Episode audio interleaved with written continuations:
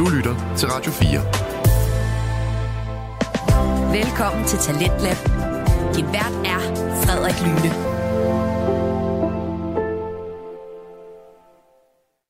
Ja, god aften. Og hvis du ikke allerede ved det, så er Talentlab jo stedet, hvor du kan høre Danmarks bedste fritidspodcast. Og i aftens program skal du høre fra to podcast. Den første podcast, vi skal høre fra, det er Min mor en heks med Michael Nielsen Søberg og Helle Nielsen. Og Min mor en heks, det er en samtale-podcast, hvor Michael han taler med sin mor om hendes øh, livssyn som heks og de evner og egenskaber, hun har, og hvordan hun anvender dem i hverdagen. Og aftens afsnit, det er en sæsonafslutning og ikke mindst et live-afsnit, hvor de to værter har publikum, som undervejs byder ind med spørgsmål. Og så senere så skal vi også høre et afsnit fra Frygtelig Fascinerende med vært Maria Kudal. Men først så skal vi altså høre Min mor er en heks, så smid du har i hænderne, lav en dejlig kop kaffe, slå ned i sofaen og lad dig underholde de næste to timer. Her kommer Min mor er en heks. Du må ikke øh, få den knage, så du må ikke gøre for meget af det. Det kommer jo med i...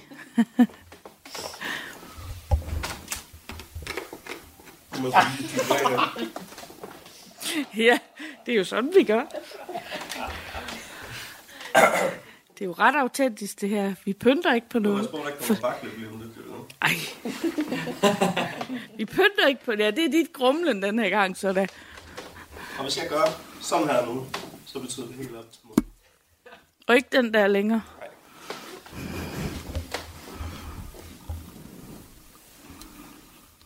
Den er lidt tung, faktisk. Jamen, jeg, jeg tør ikke give dig den her mikrofon. Jeg tør ikke give dig den her, fordi så sidder du og snakker sådan her lige pludselig. Du er nødt til at have den. Ja, ja, jeg er med på. Ja. Ja. Jeg er klar. Jeg er ikke let. Velkommen til Min Mor en Heks live øh, fra Hjortkær. Ja. Som I kan høre, så er vi øh, allerede øh, godt i gang. Vi har øh, gæster i øh, huset, og øh, min mor sidder med heksehat på, til dem, der ikke kan se det. Mm. Og ved siden af hende er hendes øh, heksekost. Og hej mor. Hej Michael. Har du det godt? Jeg har det godt. Hvordan har du det? Ja. Yeah. Jeg er lidt småsyg, som du ved. Så, Ja. Og det kan man sikkert nok høre. Så der kommer lidt af sådan noget her i dag. Øhm, jeg vil prøve at begrænse det. Jeg sidder med strepsil til kaffe og så videre. Men, men øh, jeg tænker, det er bedre, end at vi aflyser i dag og skulle finde en ny dato. Det er det. Derudover så øh, har jeg også øh, glædet mig rigtig, rigtig meget. Øhm, det er jo sæsonafslutning Det er det. i dag. Og Afsnit sidste- 11. Ja, Ja. og sikke en sæson, må man sige. Ja, det har været forrygende. Fantastisk dejligt at have alle de timer sammen med dig. Ja, tak. I, i lige måde. Men jeg må også sige, øh, jeg er blevet overraskende meget klogere på dig i, i, i den her sæson. Øhm, det ser jeg også frem til at blive meget mere i sæson 2, øh, som vi starter i øh, 2024. Mm. Øhm, bliver Ja. sikkert februar eller marts, eller sådan noget. Vi, vi tager op til det. Vi tager lige en lang julerejse. Øh, julepause hedder det. Ja. Og vinterpause. Så skal Ja. vi lige have opdateret noget udstyr her, så vi ikke sidder med to forskellige mikrofoner, som I kan se her, men at det bliver lidt mere high-tech, og vi kan måske få nogle mikrofoner og nogle Bluetooth-mikrofoner, så vi kan gå nogle ture, imens Ja, vi snakker også nede ved det havet kunne og sådan noget. Ja. Og det der med, at øh, mig, der flyver rundt, når jeg sidder på en stol og snakker, ikke, øh, ikke kan komme for langt fra mikrofonen ja. og for tæt på den. Og, Lige præcis. ja. Ja, det vil være rigtig fint. ja. Så, øhm, spændende. Øh, og, og vi øh, vil gerne starte med at sige tusind tak til jer, der er her i dag. Tak, fordi I har købt billet og er kommet og støttet min mor i alt det her. Det er jo øh, derfor, jeg spurgte hende, om vi ikke skulle lave det her. Det er jo for at prøve at hjælpe hende lidt med at komme ud til et bredere publikum, men det hun måske øh, normalt er vant til. Øh, vi er i hvert fald rigtig, rigtig glade for, at I lytter. Vi er rigtig, rigtig glade for, at øh, Radio 4 samler den op og har lyst til at spille den som en del af deres Talent Lab. Og Ja, og der, det er jo simpelthen så taknemmelig for, synes jeg, den der lækre feedback, vi har fået fra dem. Ja. I forhold til, hvad de synes, det der kunne gøre bedre, og det der, det er super godt. Det, det har vi da lært meget af, så det er jo fantastisk. ja, så hvis man sidder og, og gerne vil lave en podcast selv derude, så, så vil jeg kraftigt anbefale at, øh, at tage fat i dem. Det er jo ikke første gang, jeg er på Talent Lab. Jeg har også haft min, min tidligere podcast, Kryptopia, hvor, Ja. hvor de også øh, hjalp rigtig, rigtig meget. Ja. Det var om noget helt andet. Det var om kryptovaluta. Ja, Det var sat med tungt, det kan jeg godt love for.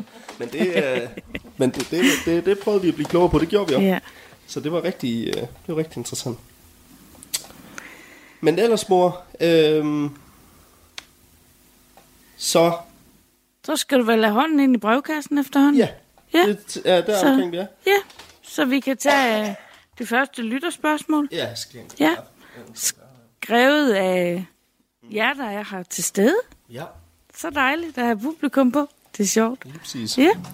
Åbne op. Det er den samme brevkasse, vi har med her. Den har Ingevind og Glorie og det hele. Det er... Øh, den er flot. Den er flot dekoreret, mor. Oh, ja. Jeg har et spørgsmål her. ja. Det er... Øh, det er næsten for vildt, at jeg får det her spørgsmål, vil jeg sige. Fordi det var faktisk lige præcis det, jeg spurgte om, vi skulle snakke om som indledning til den her podcast i, øh, i går. Og før jeg nævner spørgsmålet, så skriver det lige en lille kort historie her. Da jeg sidder på TikTok for et par dage siden, eller for et par uger siden, der kommer der en øh, video op af en mand, der fortæller om en, en øh, hypnotisør tilbage i 90'erne, der hypnotiserede 7.000 mennesker og spurgte dem, øh, und, hvad, spurgte underbevidstheden, hvad sker der, når vi dør? Hans, øh, altså det han fortæller folk, de har svaret, uanset hvad religion folk har haft tidligere, så de svaret stort set alle sammen det samme. Og det, han fortæller, de svarer, det er en til en, hvad min mor altid har sagt til mig, der sker efter øh, vi, er, hvad, vi er færdige på jorden og, mm. og skal videre. Så det var lidt øh, skræmmende, synes jeg, at høre en total fremmed mand fra Amerika stå og sige præcis det samme, min mor altid har fortalt mig, der sker, når, når vi skal bort herfra. Og jeg har jo aldrig haft en nærdødsoplevelse. Nå, Jeg har aldrig haft en nærdødsoplevelse. Jeg, jeg har mine informationer fra mine folk. altså dem over på den anden side. Ja. Min guide og vejleder og min læge og alle dem, der jeg taler med. Grunden til, det er lidt crazy, fordi det, det, det, det overvejede vi at egentlig starte det her med, øh, at jeg simpelthen skulle fortælle omkring øh, det her øh, hypnoseforsøg, der var blevet lavet, det her test, og så skulle vi også tale med dig om det bagefter. Og det, der nemlig er så crazy, det er det første spørgsmål, der kommer her. Der står nemlig, øh, når vi dør, øh, hvad sker der så med sjælene? Hvad dør der så? Når vi sker der dør, så? hvad sker der så med sjælene? Så det, er- det er bare øh, meget pudsigt, at det, det er lige første spørgsmål, når, når det egentlig var, var noget. Og jeg vil så lige lynhurtigt sige, at hele årsagen til, at vi ikke startede med det, det var faktisk, fordi det ville vi tage som øh, sæson øh, start til sæson 2. Så det skal vi nok komme ind og vende med. Men nu kan vi få en smagsprøve jo. Hvad sker der med sjælen, når vi dør? Som jeg oplever det. Og dø er som at glide ind i en meget, meget dyb meditativ tilstand. Så hvis du spørger mig, så, øh, så er det ikke noget, vi skal frygte. Så skal vi bare sige, øh. Men vi kan jo godt være bange for, at kan jeg undvære dem, jeg skal slippe, og hvad sker der med dem, når jeg rejser herfra, og sådan noget. Men frygten for, at jeg ikke selv skal være her mere, den skal vi nok arbejde med og, og kigge på på en helt anden måde, fordi det er, det er en tilstand af en væren, som er som en meget, meget dyb øh, meditationstilstand. Altså, jeg har ikke har selv haft en nærdødsoplevelse, men de guider og vejledere, jeg arbejder med, har, når jeg har siddet inde i en meget, meget dyb meditativ tilstand, fortalt mig, at det her, det er at være død. Så jeg ved, jeg kender, på den måde kender jeg tilstanden, vi glider ud i, når, når vi ikke er i den fysiske krop mere. Fordi vi er jo egentlig ikke døde, når vi dør. Det er kroppen, der ikke skal leve videre. Sjælen skal leve videre. Og sjælen, der lever videre, det er den energitilstand, vi er i, når vi sidder inde i meditation. Så når vi kommer dybt nok ind i meditation, så kan vi slet ikke mærke vores krop. Så er det kun den sjælelige kontakt, vi har. Og derfor er, når vi er helt derinde, så er det som at have sluppet den fysiske krop og være gået over på den anden side og være død. Øh, men når vi, når vi går herfra og kommer over på den anden side, så, så kommer der vores kære og henter os. Dem, som er gået i forvejen, og som ikke har inkarneret i en anden krop endnu, de vælger at komme og hente os og siger, hej, og hvor dejligt, og hvor har vi glædet os til, at du skulle mødes ind til os igen. Fuldstændig som ham amerikaneren, han sagde i den TikTok-video. Og, og hvis, hvis der er nogen, der er bange for at gå herfra, så vores kære, de kommer flere dage i forvejen og er rundt om os. For at give os den der tryghed i at sige, glid du nu bare over til os. Fordi vi er her, og det er den der tilstand, vi er i. Så der er, der er kun glæde, og der er kun tryghed, og der er kun kærlighed i den verden. Det, der så er det næste store skridt, der så skal ske, når vi er rejst med derop, det er, at vi skal til at gennemgå hele vores liv, hvad vi har levet. Hvad lærte jeg af det der? Hvad lærte jeg af det her? Hvad lærte jeg af det her? Og hvad lærte de andre af, at du opførte dig på den måde? Hvad lærte de andre af, at, at du var på den måde? Og så videre, så videre. Så vi, vi, skal, øh, vi skal op og gennemgå det, vi har levet. Øh, trin for trin. Og, men nogle gange, så er det faktisk sådan, at vi i, i det, vi glider ud af kroppen, så har vi måske været så syge, øh, hvis der er nogen, der har meget, meget voldsom cancer, eller har ligget, øh, hvis du nu har, har alt og har ligget og været, været fuldstændig væk, og ikke været, øh, altså haft øh, bevidst kontakt, eller kunne have bevidst kontakt med tale, eller bevæge dig, eller noget som helst, så kan sjælen, den kan være så medtaget af at have været i den her syge krop i så mange år, at sjælen kommer først, inden du kommer til, jeg kalder det jo min hjemstavn, altså den planet, jeg hører til, når jeg øh, ikke er inkarneret her i den fysiske, på det fysiske jordklode. Det er jo det eneste sted, vi har fysiske kroppe, det er jo her på jorden. Alle de andre, hvis du kigger op på stjernerne og planeterne deroppe, så bor vi jo deroppe, når vi ikke er inkarneret ned i sådan en krop her. Og når vi er deroppe, der er der forskellige energier på de forskellige planeter.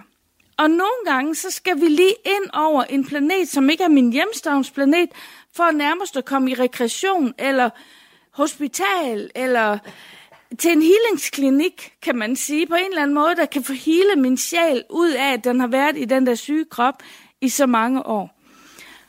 Og så derfra kan jeg få lov til at komme hjem til min hjemstavn. Og når jeg kommer hjem til min hjemstavn, så står min skytsengel klar også der og siger, halløj, nu skal vi to i skole. Men den skole, vi skal i, det er, at vi skal have kigget på visdom. Så vi skal i visdomsskole, og vi skal have kigget på, hvad kom du fra? Hvad gennemgik du? Hvad har du lært? Hvad fik du lært andre ved din måde at være på? Hvad lærte de dig? Hvad har du selv lært? Hvilke traumer har du fået tilført i det liv? Hvilke traumer har du fået givet slip på? Hvor er du henne nu? Og hvilke traumer har du vel også givet andre? Skal man vel også Præcis. Ja. Lige præcis har du fået givet nogen nogle traumer, som de skal. Og, og, og, så, og det er jo der, vi kigger på den der, din måde at være på, eller det du gjorde, øh, hvad har det altså affødt i andre? Så vi kommer virkelig sådan en dyb, dyb gennemgang, og det, det er jo også derfor, at der er nogen, der siger, "Men skal det virkelig tage så lang tid, inden vi skal inkarnere igen? Øh, For nogen, der siger til mig, hvor lang tid tager det? Altså, der er nogen, der sætter tal på, og de siger sådan mellem 40 og 70 år, sådan noget i den stil, Tag det, inden du er klar til at inkarnere. Men jeg siger, i vores tidsregning hernede, så siger jeg nærmere 70 år, inden du er klar. Og det, det er mine folk deroppe, når de viser mig det, så siger de, hvis vi siger 40 år, så skal du være en af de sidste, der er død, fordi at vi har vores stjernefamilie, og det vil jeg ikke gå for dybt ind i, for det er alt det, vi skal have snakket om.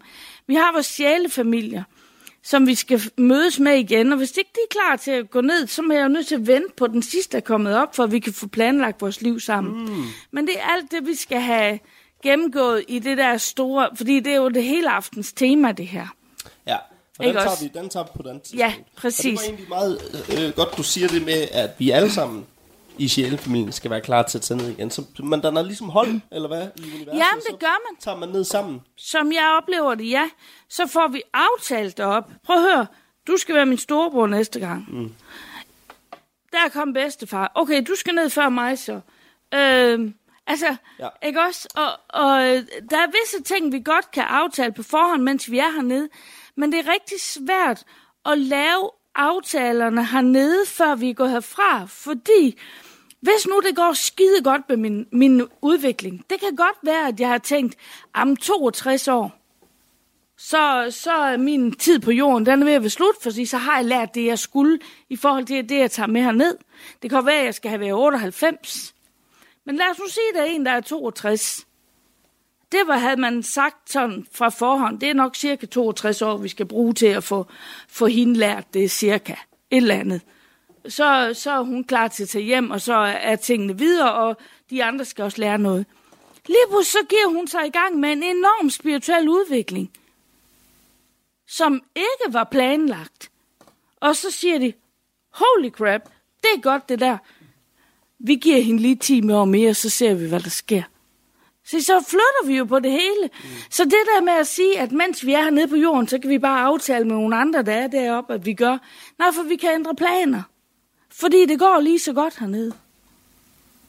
Så ligesom en, der har læst på universitetet, lige pludselig siger, jamen jeg havde egentlig fået et, et, et, et job der, men ved hvad, jeg fik egentlig lyst til at læse en Ph.D. Altså, jeg vil bare sige, hold kæft, hvor skal I glæde jer til det første afsnit, vi laver der, hvor jeg fortæller om den TikTok-video der. Og jeg går meget mere i dybden til det nemlig også. Jeg går nemlig også til at læse den bog, ham, øh, doktoren, der har hypnotiseret alle de her mennesker, har skrevet omkring de her forsøg, så jeg virkelig bliver totalt tændt. Det er en til en. Det er fuldstændig vanvittigt. Og du har nemlig ikke set den video, ved jeg. Jeg har ikke og du aner ikke engang, hvad han hedder, ham doktoren Nej. der. Det er for crazy. Så I skal virkelig glæde jer til sæsonstart næste gang. Spændende, spændende, spændende, spændende, spændende. Men vi skal have et nyt spørgsmål nu. Jo, jeg er klar. Det kommer her.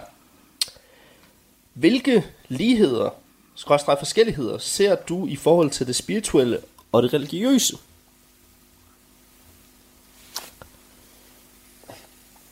Ui.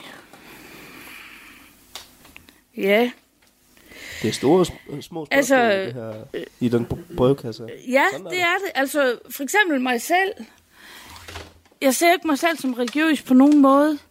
Og der, er- der er nogen, der, der, der, der ser deres spiritualitet som, som deres religion. Men det gør jeg ikke engang. Jeg er bare dybt troende. Det er der, jeg går ud med den. Jeg er dybt troende. Øh, jeg har en onkel, der er præst. Og øh, vi, har, vi holdt begge mine forældres øh, fødselsdag her i det her rum, da de blev 80. Far sidste år, altså morfar sidste år, og mormor i år. Øh, og i år, øh, da jeg bad om at få billeder fra alle gæsterne, så sender min onkel der, som er præst, han sender billeder af, han har også taget et billede af, at øh, jeg har et kors stående der. Det der smukke kors, jeg har hentet ned ved nonnerne på Samers, det havde han også. Nu får du alle mine billeder, og der har han taget billeder af, at jeg havde, har et kors. Men han kan nok ikke rigtig forstå, at jeg så lige nedenunder det kors, der har jeg en kæmpe Buddha stående. jeg er ikke sikker på, at han kan få de der to ting forenet. Øhm, så, Hvorfor kan du forene dem? og det, det er fordi, jeg tror. Men handler det ikke også mere omkring, at, at det her det er ikke så meget at tro for dig, det er jo din virkelighed? Ja, men det, Det er, jo ikke, det er jo ikke fordi, du kan holde op med at tro på det her. Nej, det kan jeg ikke. Altså, det er ikke, det er ikke en religion for mig her. Og, og det er der måske nogen, der tror. Men det her, det er ikke en religion for mig. Det her, det er bare, øh, det er livet. Det er livet, det her. Øh, det er ikke noget, jeg tror på. Det er ikke noget, jeg, jeg øh, går op i. Det er ikke noget, jeg dyrker. Det, det, det er livet. Jeg, jeg, jeg kan ikke leve uden det. Det, det, det, det er mig. Jeg, jeg får også lyst til at sige, jeg er det her. Det er ikke noget, jeg arbejder med. Det er ikke noget, jeg, jeg lever øh, som øh, en religion, at nu skal jeg dyrke det. Det, det er mit liv. Øhm, jeg har lige haft sådan en meditationsferie, hvor jeg havde et hold med, øh, og så kom vi til at snakke om den, den ene dag, hvor jeg siger et eller andet, jamen inde i mig, der bor der en nonne. Og hende kan jeg ikke tage ud. Men hun lever der ikke inde som et religiøst væsen. Hun lever bare derinde som den der, øhm, den der, der bare har troen 100% på plads hele tiden. Der er aldrig tvivl. Aldrig. Det er lige meget, hvad jeg gennemgår i mit liv. Jeg har aldrig troen, altså jeg mister aldrig troen på, at, at der er en vej igennem noget som helst. Altså, jeg har min tro med mig altid. Det er ikke nogen religion. jeg, jeg, kan, jeg kan godt se det smukke i religionerne, fordi det kan være noget, vi kan ty til øh, på vejen hen og finde vores retning i livet. Det skal blive uddybet. Ja. Altså, når, når, når vi er søgende, og ikke rigtig kan, kan, kan finde ud af at, at, at finde vores retning, eller finde hjem til os selv, så kan det for eksempel at gå hen og sætte sig i en kirke og bare være i det der rum, eller tage til en gudstjeneste og få lov til at høre nogle ord og synge salmerne, om det er katolsk, eller om det er øh, hen i, i den kristne kirke, eller om det er, er inde øh, i et Buddha-tempel, eller hvor det er, vi går hen og får de der ord læst, det, det, det eller, øh, eller ind i en, i en moské, det, det er fuldstændig ligegyldigt i min verden. Fordi at de mennesker går derhen, fordi det giver en retning til, at de bliver hjulpet til at blive holdt på en eller anden, en eller anden sti i forhold til at tage dem selv seriøst. Når jeg har spurgt dig om, hvad øh, religion var for dig, så har du altid sagt til mig, at du, du ser meget religion som, som forskellige døre ind til det samme rum Ja, i, i sidste ende. det, Og det, det har altid været sådan en ting, jeg også har taget med, når folk de Ja. siger, at jeg er religiøs. Nej, det er jeg ikke. Øh, du kan ikke tillade dig at kalde mig religiøs, øh, synes jeg, fordi øh, jeg er bare mig. Jeg lever den virkelighed, jeg lever i. ja, At du ikke lever den samme virkelighed, det er jo fair nok. Det respekterer jeg 100%. Du må respektere, at det her det er min virkelighed. Det er det, jeg tror, ser, Ja. føler. ja. Øhm, så back the fuck off. Ja, og, og der, er, der er det for mig, Michael, i det her, at det kan godt være, at det hedder at være buddhist, at være katolik, at være muslim, at være kristen. Men i min verden, så er det, kommer alt sammen stammer ud fra det, hvad vi alle sammen er skabt af. Det, der hedder skaberkraften. Så kalder vi det Gud, eller Allah, eller hvad vi nu kalder det. Og det er jeg sådan set ligeglad med, eller vi kalder det Buddha, eller hvad. I min verden, der er det bare forskellige power. Det var nomaden, connecter du op til. i et tidligere afsnit. Det Ja. var den, der hed det, ikke op? Ja, det er det. Nomaden skaber kraften, der, der, der skaber alle sjælene. Og det er der, det hele knytter sig op til. Og jeg tror, fordi at, eller jeg er kommet til den overbevisning med mig selv, at fordi at jeg har så stærk en tilgang af den her indstrømning fra skaberkraften, som, som jeg kan mærke vibrerer inde i mig hver dag, når jeg for eksempel ligger mig i min seng og kommer fuldstændig i ro, eller sidder i en meditation, så kan jeg mærke den, at så er det ikke længere bare en, det er ikke bare et eller andet, der eksisterer, men det er noget, der lever inde i mig. Og det er derfor, jeg siger, at den der nonne, der lever inde i mig, kan jeg ikke tage ud. Jeg kan ikke tage hende ud, men det, jeg kan gøre med hende, det er, at jeg kan forsøge at få hende til at fungere i et helt almindeligt liv med mand og børn og alt det der, fordi jeg har heller ikke lyst til at leve nonnelivet, altså helt alene, og at alt kun må handle om, om, om øh, kontakten. Jeg vil gerne leve det, der er Ja. Du lytter til Talentlab på Radio 4. Vi er i gang med første time Talent på Radio 4, og vi er lige nu i gang med at høre samtale-podcasten Min Mor er en Heks med Michael Nielsen Søberg og Helle Nielsen. Og vi skal nu høre Michael fortælle en anekdote fra en barnedåb, han deltog i. Så lad os vende tilbage til podcasten. Her kommer Min Mor er en Heks. Jeg grund til, at jeg, jeg, jeg smiler lidt, når du stopper her, det er, fordi jeg var til barndåb i søndags. Og øh, der sidder jeg ved et bord øh, sammen med øh, hende, der var mor til øh, barnet, der blev døbt. Øh, og hendes øh, kollegaer og venner. Og, og så sidder mig og min kæreste og, og deres fællesveninde øh, der.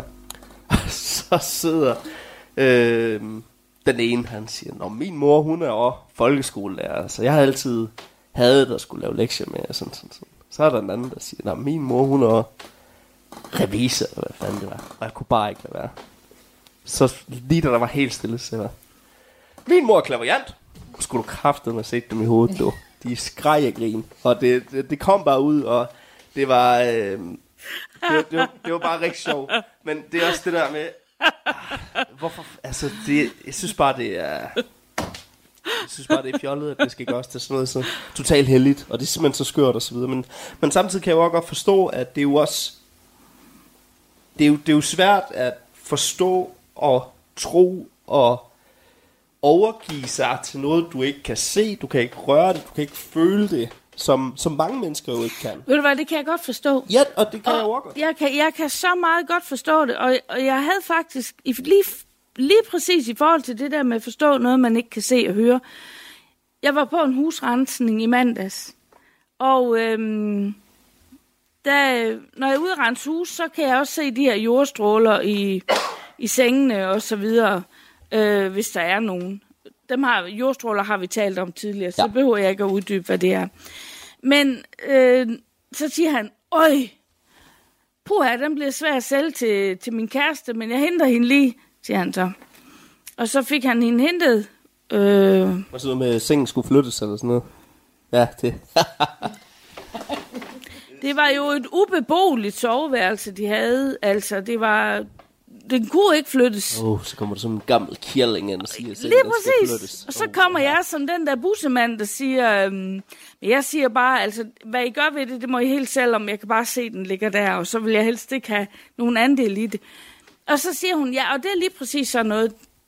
Jeg har jo rigtig svært ved at forstå det der. Og så, men så giver jeg en forklaring, der er helt nede på jorden. Og så siger hun, det der, det er jo til at tage og føle på og forstå. Den ting, den skal bare flyttes. Ja.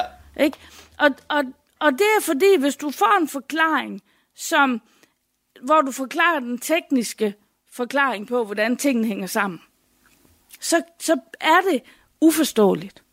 Men hvis du forsøger at gøre det til noget, der er hjemligt, så kan du bedre tygge det og tage det ind og sige, okay, nu, nu, nu kan jeg godt se, hvad det her handler om. Og sådan tror jeg, alt det her, det handler om. Det handler om at agere med det i det helt almindelige liv, uden at synes, at jeg skal, for at jeg kan agere i det her, at jeg skal lukke mig uden for samfundet, og jeg skal lukke mig ned, og jeg kun kan leve min egen lille verden. Altså hvis jeg nu gjorde det, og sagde, at jamen, den der nonne, jeg mærker, jeg lever inde i mig, Mm. hende vil jeg leve også. ja Så det- skulle jeg jo skyde manden af og gøre alt muligt. Ikke? Så skulle jeg jo ikke, ikke være gift var mere og alt derfor, muligt. at jeg nævnte det med, at jeg, jeg, jeg sagde det til, til barndommen. Jeg fik bare glemt at sige det sidste. Det var nemlig, at vi så snakkede om, hvordan du var. Øh, hvor jeg sagde, hun er fucking crazy. Øh, skør, hun er ved at blive gammel, og... Ej, det sagde jeg ikke. Men øh, jeg sagde, at selvfølgelig er min mor meget anderledes, end, end, end jeres mødre er. Øh, når det er sagt, øh, så er hun altså et af de mest nede på jorden mennesker, der også findes. Altså hun går hjem og laver sudoku. Hun går også hjem og laver mad og går rent og vasker tøj, ligesom alle andre mennesker gør. Så jeg tror også lige så meget, det handler nok også om, hvordan ønsker jeg at leve med min spiritualitet. Det er noget, jeg har tænkt over rigtig meget de sidste øh, uger, faktisk. Ikke lade det fylde for meget i mit liv også. Fordi nogle gange, så kan det næsten også være en begrænsning at vide så meget. Forstår du, hvad jeg mener? Ja, Altså, det husk kan- at leve livet. Det kan næsten sætte... Jeg vil ikke sige en stopper for, at jeg når hen til de ting, jeg skal. Men alligevel, så kan det godt blive sådan...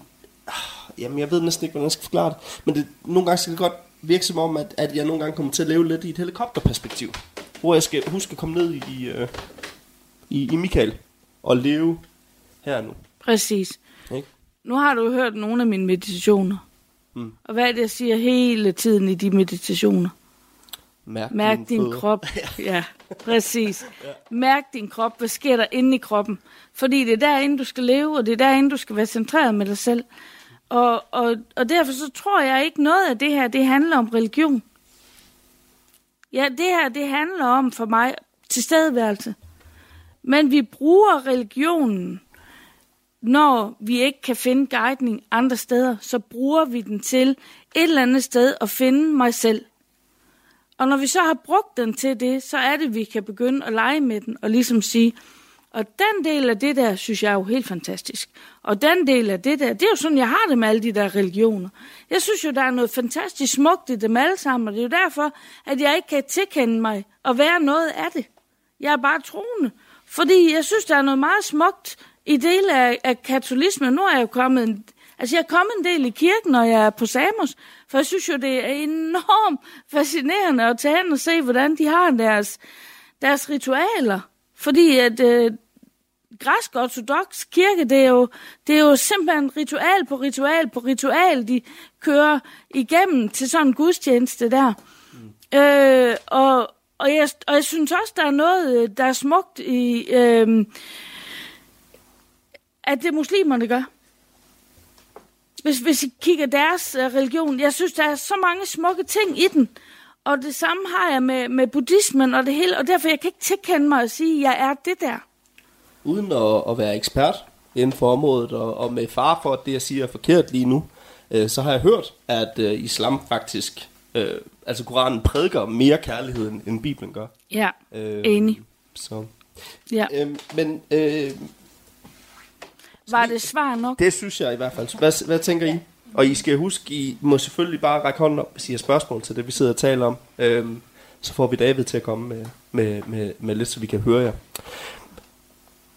Øhm, inden vi tager en jingle og skal til at finde ud af, hvad vi skal tale om i dag, så synes jeg, vi skal lige tage et sidste spørgsmål. Ja, Men lad os vi det. har, så lang tid har vi heller ikke, så du skal Nej, lige... jeg skal have mundkår på og gøre det kort. Det er store krav, du stiller, synes jeg. Ja, det ved jeg godt, men jeg skal... Altså, du, du, du får en øh, reprimande herfra, hvis du ikke... Det er i orden. Den er jeg med på.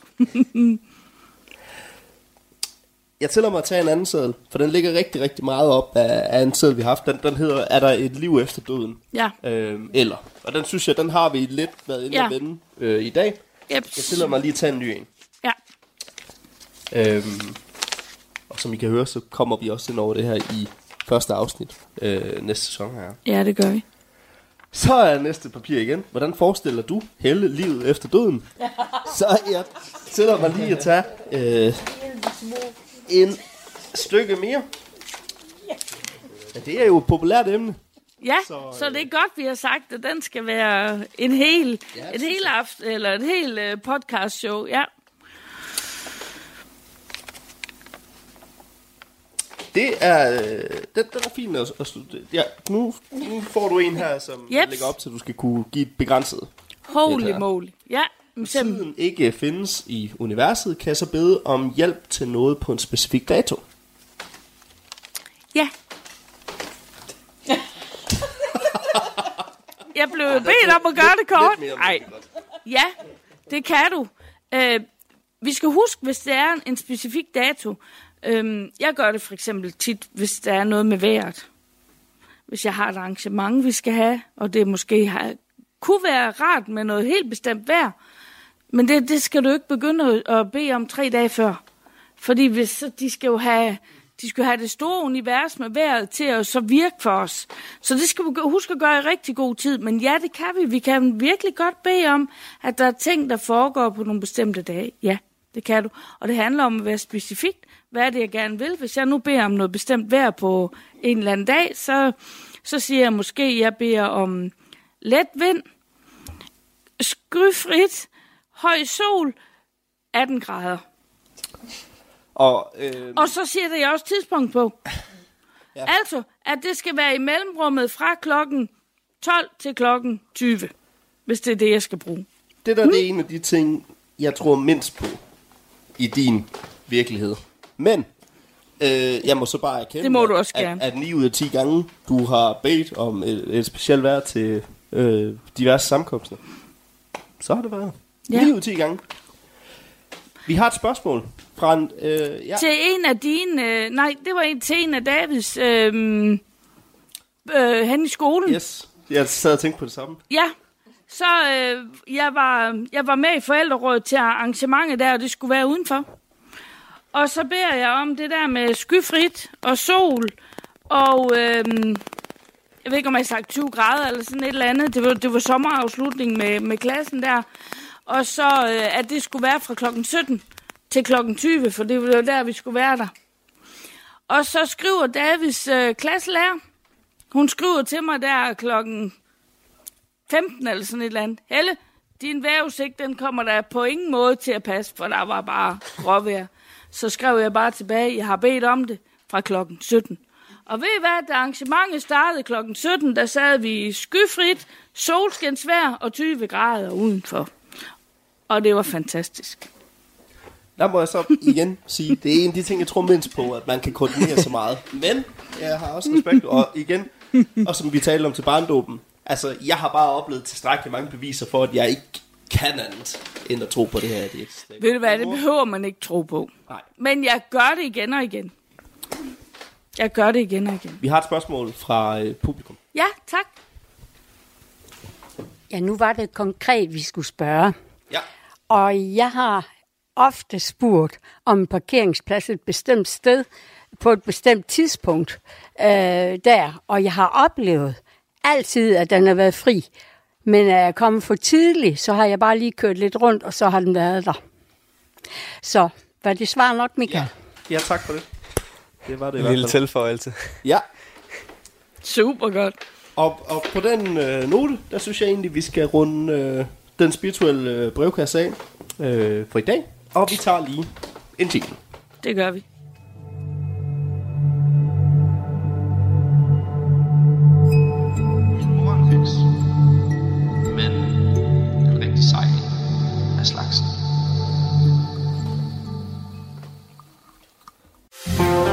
Du lytter til Talentlab på Radio 4. Vi er stadig i gang med første time til den på Radio 4, og vi er lige nu i gang med at høre samtale-podcasten Min mor er en heks med Michael Nielsen Søberg og Helle Nielsen. Og vi skal nu høre, hvilket emne publikummet har stemt på, at Michael og Helle skal tale om. Lad os vende tilbage til podcasten. Her kommer Min mor er en heks. Ja, kære publikum, så er vi øh, simpelthen nået til, at øh, vi skal til at stemme om det emne, vi skal tale om i dag. Øhm, vi har taget de to emner med fra København, som ikke blev stemt ind der. Øh, frygten for at dø tager livet fra os. Øh, styring og kontrol. Og så har vi tilføjet en ekstra. Øh, og det er dig, der har valgt den. Mm. Det er øh, tavshed er guld. Jeps. Og vi sætter ikke ord på. Det øh, gjorde vi heller ikke i København. Nej, I det skal venter vi med. Mærke efter i, i maven. Hvad vil I helst høre om? Og skal I sende et, øh, en sms til det nummer, der står øh, op på, på tavlen øverst. Så det er lytterne, der sidder her som publikum, Ja, der får lov til faktisk at bestemme hele aftenen i lige dag. præcis. Ja. Det er rigtig hyggeligt. Så skal vi bare have David til at tælle sammen, og alle har stemt. Lige præcis. Mm. Ja, nu kan de jo ikke se, det er faktisk ret hyggeligt, de sidder der og stemmer ja. alle sammen. Vi sidder i dit meditationsrum jo. Ja, det gør dem, vi nemlig. Kan se det. Ja. Det, er, det, det er et lokal, jeg altid har været glad for at være i. Ja. Vi skal nok, vi kan lægge lidt billeder op, når af det hele, når vi er færdige. Ja. Mm-hmm. Kan vi? Dem kan man finde inde i Min Mor er en Heks Facebook-gruppen jo. Ja, Og hvis man ikke er præcis. medlem af den, så skynd dig ind og meld dig til den, fordi der sender jeg jo blandt andet øh, opslag ind hver eneste gang, jeg har lavet et nyt ja, afsnit ja. øh, med links, Ja. hvor man kan finde det her hen. Jeg tænker da også, at vi vil øh, s- lave lidt øh, opdateringer undervejs øh, i vores vinterpause. Absolut. Ja, inde i den gruppe. Så I kan følge med i, hvornår vi er klar. Har du ikke... Har, har alle stemt? Det er jo David, øh, hvad skal vi tale om i dag? Øh, lige et øjeblik. Vi tæller lige sammen her. Den er faktisk ret tæt. Så er det nummer to, der vinder. Godt. Styring og kontrol, Værsgo, Helen. og ordet er mit. Ordet er dit. Ja, Og igen opfordrer vi jo publikum til at række en hånd op, hvis man har spørgsmål til det hele sidder og taler om. Så, øhm, så man bliver en del af, af samtalen. ja endelig. Det, det skal I benytte jer af. Styring og kontrol er en overordnet overskrift, vi kan sætte på stort set alt, hvad der foregår i vores samfund. Og på grund af, at vores samfund og alt, hvad der foregår i vores øh, verden, er så meget styring og kontrol, så er, der, er det noget, vi også rigtig meget får taget med ind i vores privatliv. Altså styring og kontrol, det er noget, vi er så underlagt i forhold til at gå ud på arbejdsmarkedet og, og, og leve hele den verden der, at når vi så kommer hjem og skal forsøge at være privatpersonen, jeg derhjemme, så bliver styring og kontrollen rigtig, rigtig ofte også en del af det, jeg gør derhjemme. Styring og kontrol er så fordi, at det har været sådan, at vores forældre har været på den måde så har vi arvet det. Og vi arver det videre, og vi giver det videre ned i generne. Fordi måden, vi er på med styring og kontrol, den giver vi videre til vores børn. Og vi giver den videre til vores ægtefælle. Det, jeg synes, der jeg får lyst til aller, allermest at snakke om, når der kommer styring og kontrol på øh, banen, det er, at når jeg har brug for rigtig meget styring og kontrol, så tvinger jeg alle dem rundt om mig til at leve i mit styrings- og kontrolhelvede.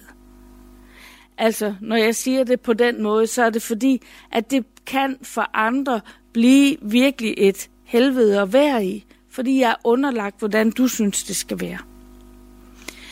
Og det er noget af det mest, øhm, øhm, jeg får lyst til at sige, demotiverende for at leve et frit liv. Altså for at leve et frit liv, styring og kontrol. Det er derfor, vi har så mange, der har angstdiagnoser, og vi har så mange, der har diagnoser med spiseforstyrrelse, OCD. Alt det der, det handler om styring og kontrol, hvis du spørger mig. Og det er noget, der er arvet ind i os, fordi alt handler om styring og kontrol i dag. Altså alt. Hvor lang skal en time være hen i skolen? Jamen ved I hvad, hvis undervisningen går rigtig godt, så må de ikke fortsætte. Klokken den ringer, og ungerne de rejser sig op og går. Fordi at de er så styret af, at når den der klokke, den ringer, så er de fri. Så tager vi ikke bare lige fem minutter ekstra. Der er ikke, når, når der bliver sagt fra læreren, så nu er der fri, så er der fri. Det hele er så styret, og det er lagt så meget i, i, i ordner, at det bliver en del af den, jeg er. Det bliver en del af vores DNA næsten. Okay, det skal jeg lige forstå rigtigt. Ja. Hvis du havde 90 mandater i Folketinget lige nu, så vil du afskaffe almindelige øh, klassetimer, schema, lagte timer, så vil du sige møde op fra 8 til 14, og så ser vi, hvad vi skal lære i dag. Ikke på den måde, tror jeg ikke, jeg vil. Jeg tror, jeg vil sætte et tema på, hvad Men vi så skulle. bliver du stadigvæk nødt til at have noget kontrol inden jo. Jeg siger heller ikke, at al kontrol skal væk, men det vi skal gøre, det er, at vi skal slippe den. Men det vi gør, det er, at, at, at vi er underlagt den, og, og så tager vi den med ind i alt. Så tager vi den med ind i alt, hvad vi gør. Men er det ikke også vigtigt for unge mennesker at få noget struktur? At de ved, at fra 28 til 10, 10.30, det, jamen, der har vi dansk. Og så Jo, fra- det er da også vigtigt, kvarter, så har men vi- du skal også kunne slippe det igen. Og rigtig mange kan ikke slippe det igen. Og derfor så bliver det simpelthen en, en ond spiral, vi kommer ind i, at alt, alt, alt, hvad vi foretager os, det bliver styring og kontrol. Det, det bliver ikke længere frit. Det bliver ikke fri tankegang. Det bliver ikke, at øh, ja, når jeg er der, så gør vi på den måde. Når jeg er hjemme, så bliver det på en anden måde. Jeg kan ikke, jeg kan ikke, jeg kan ikke længere fungere uden at den der styring og kontrol, uden at jeg tager den med ind i noget andet. Og der er, der er jo desværre nogen, der har så meget brug for det der styring og kontrol, at de laver det til, til, til selvskade og til angst og til øhm, OCD og til autisme. For jeg lyst til at sige, at nogle af dem, der har autisme, det er simpelthen styring af, at altså, vi kalder det autisme, de, de gør, men det, det er rent faktisk, at tingene skal styres ud fra, at en bestemt dagsorden kommer til at virke, fordi så virker min verden. Og Du djævelens sidder vel ikke og siger, at autisme er, er noget, du selv vælger? Nej, Nej, det, det, siger det jeg kender ikke. jeg nemlig også godt nok til. Det mener du ikke. Det, det siger Men så jeg skal ikke. du bare lige... Så tror jeg, du skal sige det på en anden måde Jeg også. siger bare, at noget, nogle af dem, der får en autisme-diagnose, det er ren stress. Og for at de kan håndtere at være i den stress, som er pålagt dem, fordi alt er så styret, at de må ikke gå ud af nogle rammer, så for at de kan være i det, så bliver de så stresset, og så får de en adfærd, der minder om, at de måske har en autisme, eller en ADHD, eller en ADD, eller OCD, eller hvad det er. Men det bliver, det bliver et overlevelsesredskab for dem. Og dem, der så er rundt om dem, de kommer så til at skal klare at være sammen med alt det, de får skabt, for at de kan få verden til at fungere hjemme i deres hus. Altså styring og kontrol, det er, det er meget, det er meget mere rundt om os, end vi, end vi forestiller os. Det er også styring og kontrol, der gør, at vi vil, vi vil rigtig gerne vide, hvad der skal ske om 10 dage, om 14 dage, om to år. Det er fordi, jeg vil gerne have styring og kontrol på, at jeg så ved, hvor jeg kommer henad. Jeg, jeg kan ikke bare være i nuet og så sige, nu tager jeg nuet.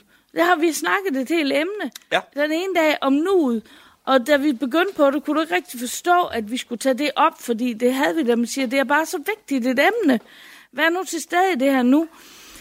Og, og lige så snart vi har brug for alt det der styring og kontrol, så kan vi nemlig ikke være i nuet. Du kan ikke være i nuet, og så have brug for at have styring og kontrol på, at jeg skal vide, hvad der skal ske i morgen og i overmorgen og om 14 dage. Ja. Pl- der er ikke noget i vejen med at lægge planer. Planer er rigtig gode, men vi er nødt til at lægge dem, og så trække os tilbage til at være her, så jeg ikke er ude i styringen af alt det der.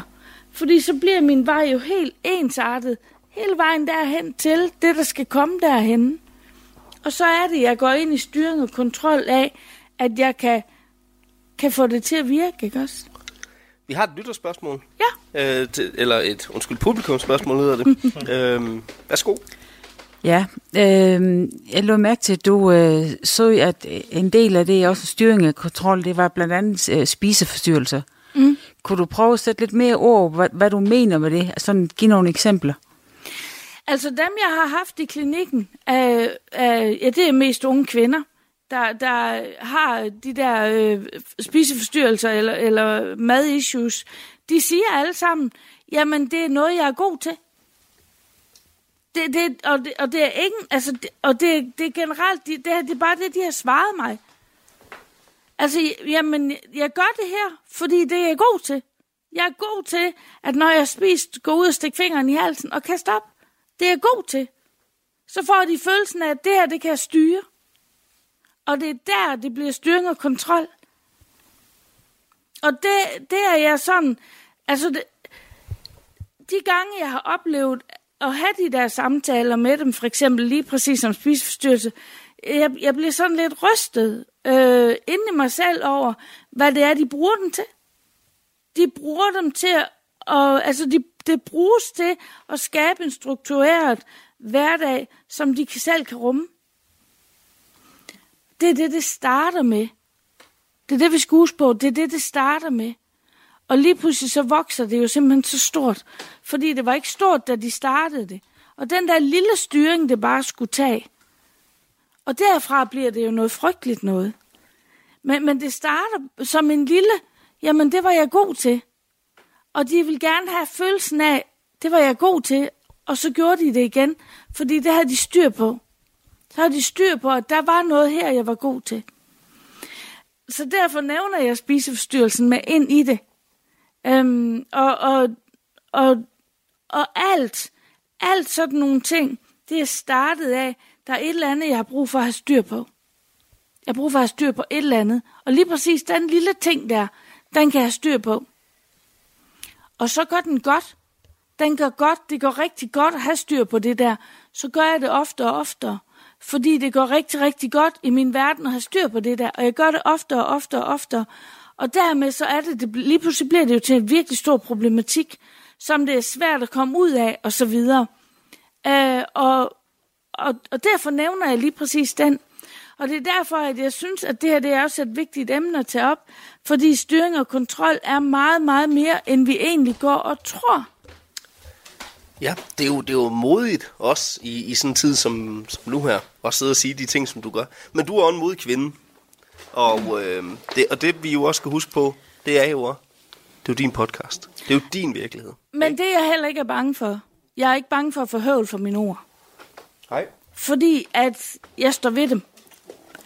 Og, og jeg står ved dem, fordi jeg nu i 25 år har siddet med klienter og hørt på dem. Og jeg, og jeg elsker at have de der samtaler. Men jeg kan jo godt høre, hvad, jeg kan jo høre, hvordan, altså, der er ikke, faktisk ikke ret meget forskel på at tale med mennesker. Næsten alle de klienter, jeg har siddende henne øh, på Brixen, de, de kan komme med det ene eller det andet overskrift. Men det handler alt sammen om et eller andet sted at komme ned, at der mistede jeg kontrollen over et eller andet. Og, ja. og, og det, ja. det er derfor, jeg synes, det er så stort et emne. Der mistede jeg kontrollen over et eller andet, og det kunne jeg ikke lide. Og så begyndte jeg at gøre et eller andet for at samle en kontrol og en styring op, så jeg fik styring. Altså, jeg fik, jeg fik samlet mig selv igen. Og så bliver den, den vokser og vokser og vokser, så bliver den større, og lige pludselig begynder den at overtage livet. Er, er, øhm, at det her med at slippe kontrol og den her styring, man ønsker at tage over sit eget liv, er den lidt for dig lige med egentlig at finde ind til den indre lykke, måske? Ja. Og den indre lykke er det, jeg kalder lyksalighed. Lykke ude i det yderliv, det jeg har sammen med for eksempel dig og, og David, og når vi alle sammen er samlet. Den der lykkefølelse, jeg sådan kan have rundt om bordet, når vi sidder og, og hygger os og har det rigtig rart, den er sammen med jer. Men den indre lykke, som jeg har, når jeg møder mig selv dybt derinde, den kalder jeg lyksalighed, fordi den, den er et sted, som den kan ikke dele med nogen. Det er min, mm. og derfor kalder jeg den lyksalighed. Men ja, det er jo et sted, vi søger hen til, for at finde noget, der kan give os en eller anden form for ro. Og for mange er det styring og kontrol, der giver en eller anden form for ro. Altså, du kan gå, du kan gå så vidt som at sige, sådan noget som rengørings, nogen, der går meget ren, og kan godt lide at gøre rigtig meget ren. Hvad er årsagen til, at de synes, der skal være så meget, meget, meget rent? Hvad er det, de opnår inde i dem selv ved? Det er fred. Så for at finde ind til den der fred, der kan de styre sig selv hen til, at der kommer fred ind i sig ved at gå ren. Og, og, og ved andre, der er det øhm, at gøre noget andet. Men jeg synes bare, at det er vigtigt, at vi bliver bevidst om, hvor meget styring og kontrol rent faktisk er i vores verden. Når jeg nu sidder og siger alt det her, så siger jeg ikke, at vi aldrig må have styring og kontrol på noget. For det er jeg jo også nødt til at have. Ja, ja. Jeg kan jo ikke køre en virksomhed, og så bare lade det hele sejle. Jeg kan jo ikke sige, så nu vil jeg have tre grupper med til Samers næste år, uden at tage en eller anden form for styring og kontrol over, at de datoer der kan hotellet se os. Det der vil det koste, der er et link til, og, og, så få sendt, og så få lavet et program, og så få det sendt ud, lagt på Facebook, så der skal jo have en styring og en kontrolenhed af det.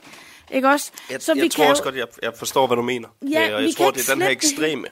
det, du- lige du taler præcis der, lige Ja. præcis der.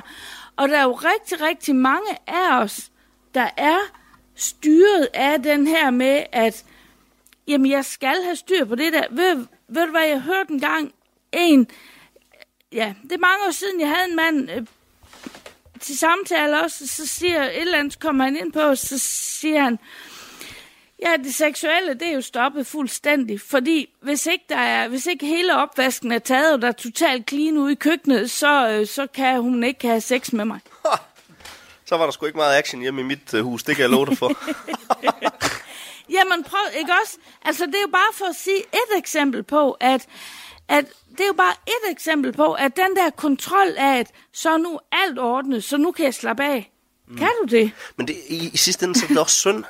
Og kæft for det der synd, du skal have det sådan. Prøv at tænke, din sexlyst er styret af, øh, at, at, om dit hus er rent. Det er jo forfærdeligt. Det er det for nogen, Michael. Ja.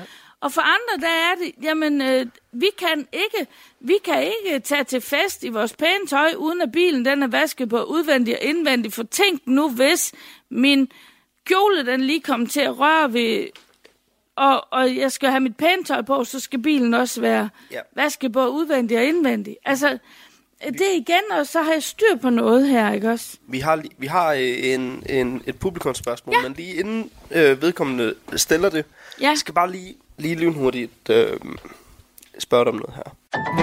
Du lytter til Radio 4.